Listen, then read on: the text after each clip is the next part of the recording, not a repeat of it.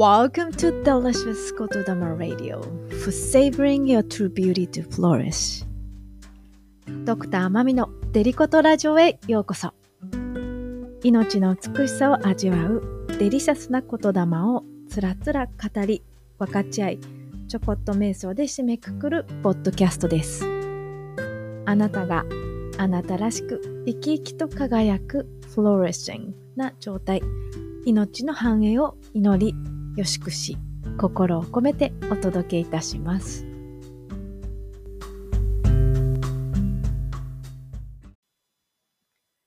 それではデリコトラジオエピソード28。本日は I find my purpose in the healing journey。 癒しの道のりに私の目的を見つけています。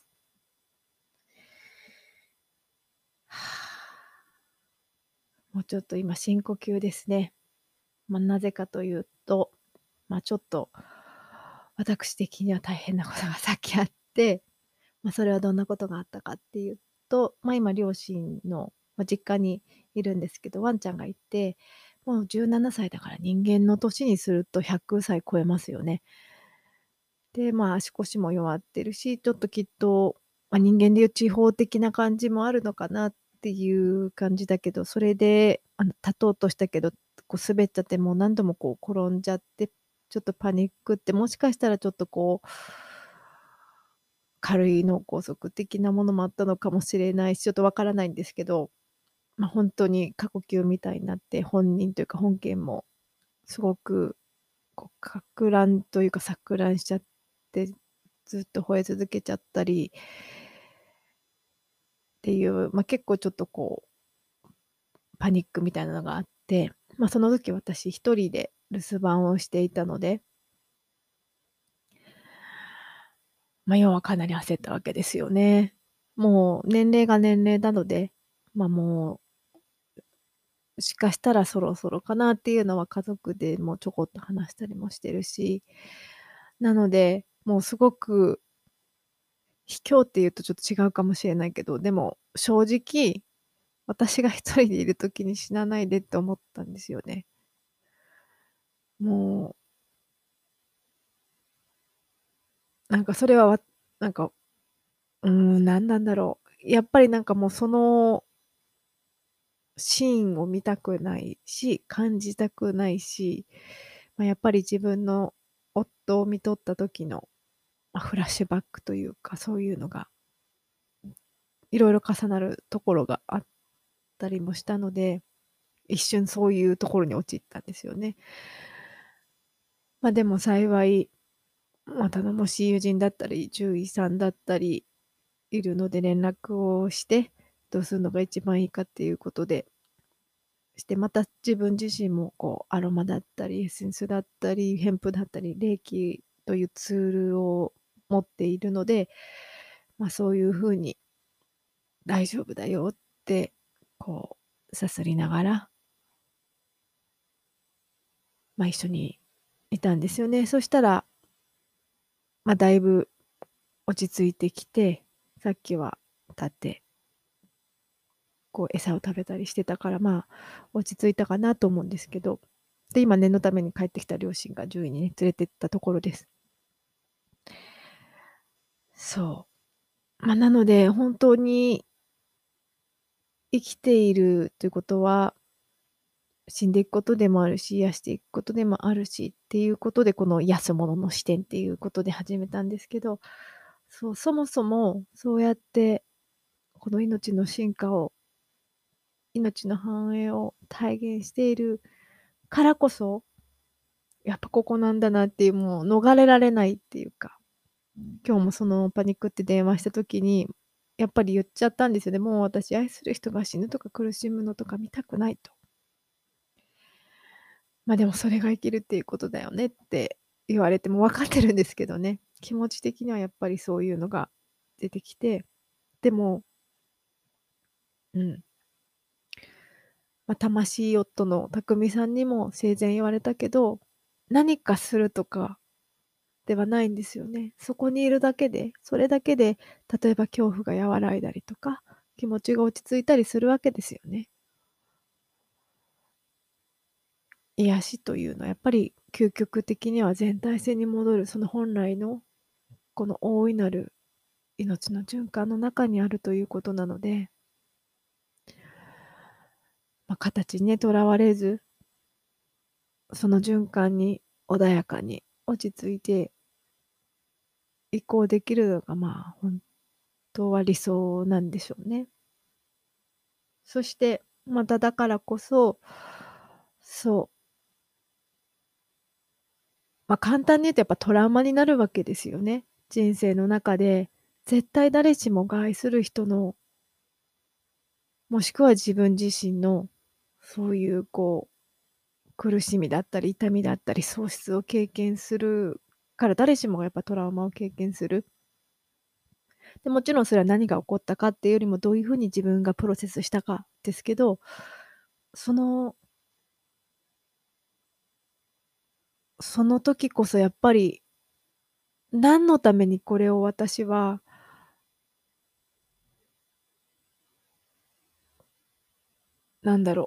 見ているのか、見させてもらってるのか、共有しているのか、感じているのか、もうこんなにも嫌なのに辛いのに共にあるのかって言った時に、やっぱりそこには愛しかないですよね。大切だからですよね。それがあるからこそ、やっぱり本質が悲しみだったり本質に喪失っていうものがあるけど、それを受け入れれることができるし、なので前回健康を決定づける要素 Determinants of the Health ということで、その中で人間関係、リレーションシップ、人だけじゃなくて物とかもそうですけどっていうことをご紹介したときに、75年間かけてハーバード大学が研究した、本当に人々が健康で幸せである、その決定づける理由とはっていうのをご紹介しました。もう圧倒的にやっぱりそのリレーションシップ、意味のある人間関係を築いているってところだったんですよね。で、それっていうのは、どれだけたくさんの友達がいるかとか、長い付き合いがあるかっていうことよりも、やっぱりその質で、じゃあその質ってどういうものなのっていうと、どれだけそこで自分の弱さとかをさらけ出せるか、そういった深い会話をできる間柄であるか、どれだけ自分の見たくない、見せたくないようなところも安心して話したり分かっちゃって、そしてまた受け入れられてもらえるっていう、その関係信頼があるかっていうところなんだっていうデータが出てるんですよね。もう納得ですよねそしてだからこそ、もうその根底にあるのは愛だし、そしてまただからこそその愛を押しやらないように現実と向き合う、もしくはその現実と折り合いをつけていく生き方が大切だっていうふうにも言っていました。それはどういうことかっていうと、やっぱりこういうトラウマを経験しているときって、防御モードになるわけですよね。痛いし辛いし、だからどうしても閉じこもってしまうし、なかなかその辛いとか嫌だみたいなことを、言っちゃいけないと私もやっぱ思いがちだし、一人で抱えようとしてしまったりっていうのがあったりするんですよね。でもそういう時こそ、それを信頼できる誰かだったり、どこかでプロに頼むのも大事ですよねっていう風にして、そういう時こそつながれる場所があることがすごく大事だっていう、本当そうだなと思いました。楽しいこといっぱいね、一緒にする仲間ももちろん大事だけど、そういう時こそ話せる、そういう時こそ分かち合える存在がいること自体が結果として幸せで、また健やかな健康につながる。そして、だからこそそのまた癒すものの視点として大事なのは、そもそも私たちは、そうやって大切にしたいものがあるからこそ健康が大事だと思っていたり、そのツールだったりっていうものがあるわけなんですよね。自分の大切なものを大切にするために癒しをしている私たち、そしてその相手もその本来のあるがままの全体性に戻れるように、その大いなる一つの一部であるということを分かち合うために、っていうところで、なのでそうやって私たちある意味共通の目的をやっぱり持ってるんじゃないかなと今日は思いました。そこにチューニングして締めくくっていきたいと思います。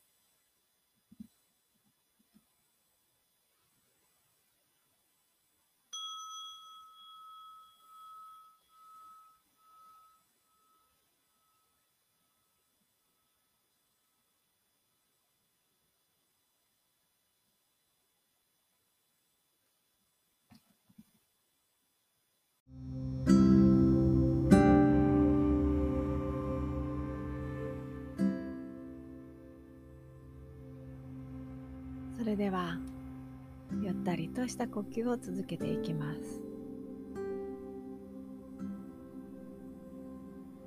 背筋をしっかりと伸ばして、胸を開いて、肩を落として、深くリラックスしていきます。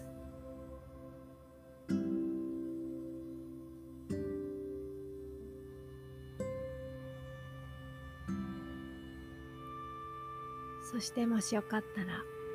胸のところに両手を添えてみてください。イ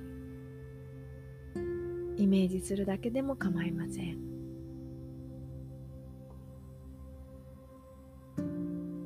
私たちみんなが心を持っています。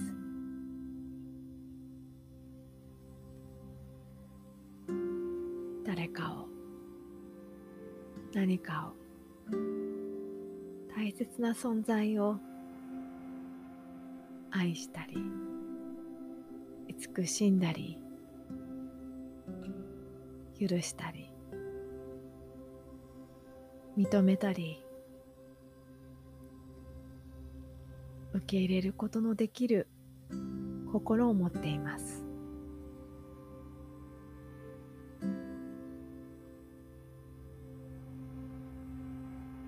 そしてまた、そのどれだけ大切か、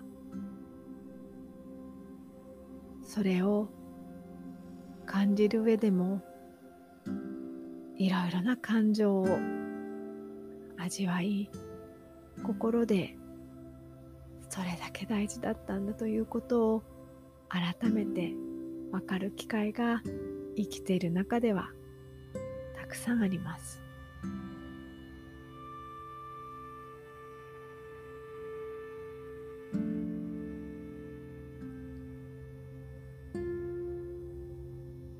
その中で私たちはこの心を持って感じることをしてきました。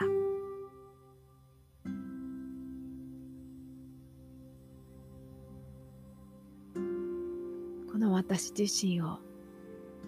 この世界を、このすべてを受け入れ、愛し、許すことを学んできました。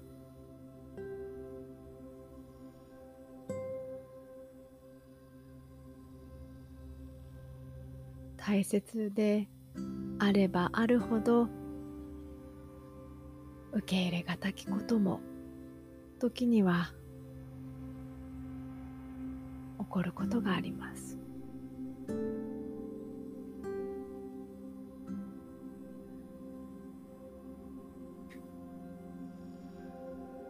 その時の痛みや苦しみや悲しみや怒りも心で感じることができます。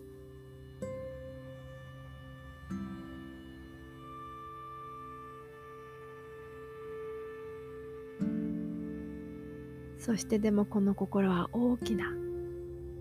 愛に満ち溢れているからこそ、じっくりとそれらを味わうことで、どれだけ許せなくても、どれだけ悲しくても、どれだけ辛くても、それがそれだけ大きな愛を、どれだけ大切だったのかを、愛しているのかを教えてくれる、そんなにも大切な存在が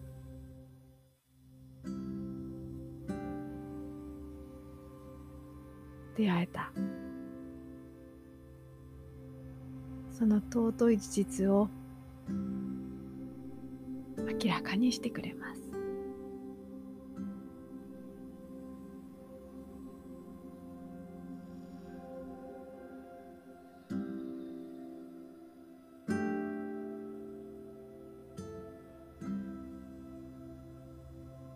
ゆったりとした呼吸を続けながら、このあなたの底はかとなく深く大きな愛情を持ったこのハートをしっかりと感じてみてください。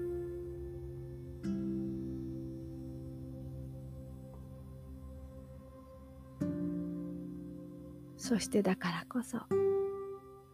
これからも大切な命を受け入れともに生きていくことができます。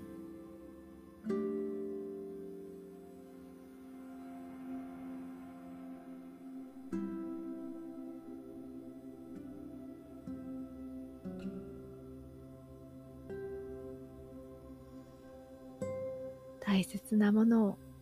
大切にするために、その喜びを味わい分かち合うために、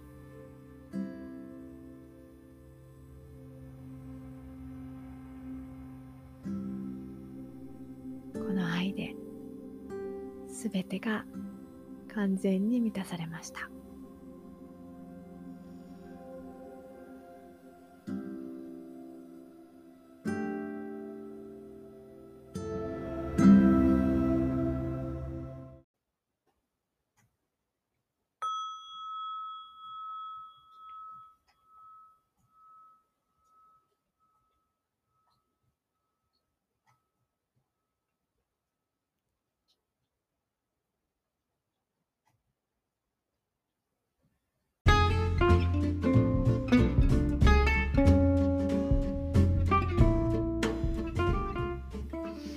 それでは本日のデリコトラジオエピソード28 I find my purpose in the healing journey、 癒しの道のりの中に私は目的を見つけていますということで、もう愛してるからですよね。そこに愛があるから、そんなにも愛おしいあなたに今日も心から